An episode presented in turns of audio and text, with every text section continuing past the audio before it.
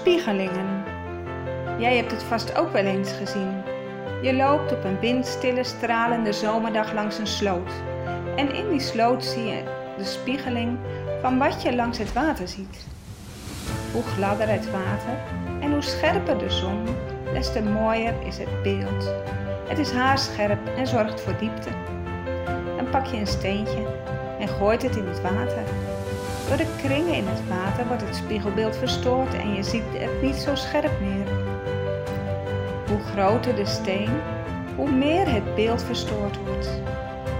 Als dan ook het licht verdwijnt, zie je er helemaal niets meer van.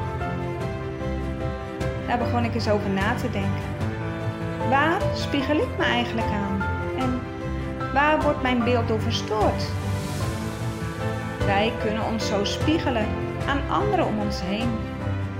Dat zijn meestal niet de mensen die het minder hebben. Maar wij kijken naar de mensen die het in onze ogen beter hebben.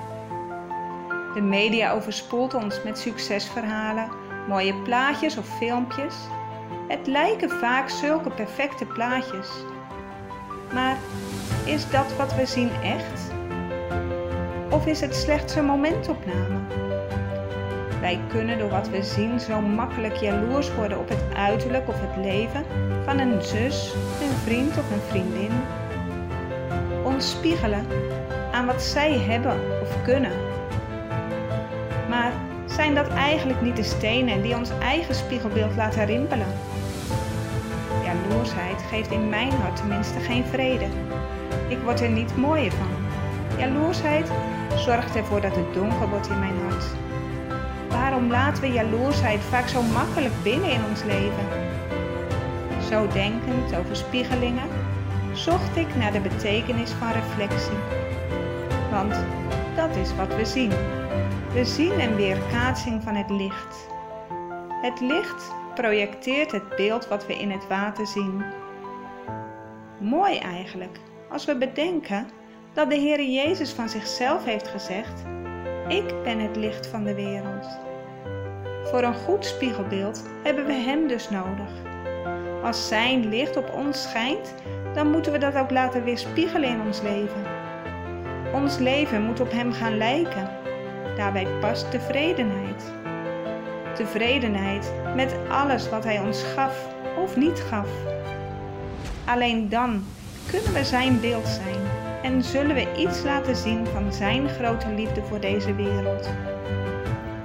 Het kost moeite om niet steeds weer stenen in het water te gooien, om niet steeds weer die zonde van jaloersheid toe te laten. Op aarde zal ons spiegelbeeld altijd gerimpeld blijven.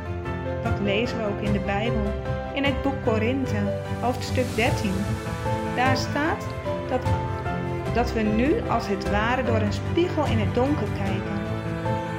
Dus een spiegel met een verduisterd spiegelbeeld niet goed zichtbaar door het verkeerde wat we doen.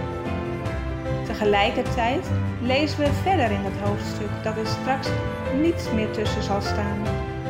We zullen dan God kennen en Hij kent degenen die door Hem gekocht zijn met het bloed van Zijn Zoon Jezus. Hij wilde juist sterven voor mensen met een gerimpeld spiegelbeeld. Wat een immens groot wonder. Is Jezus het licht van de wereld ook al in jouw leven gaan schijnen?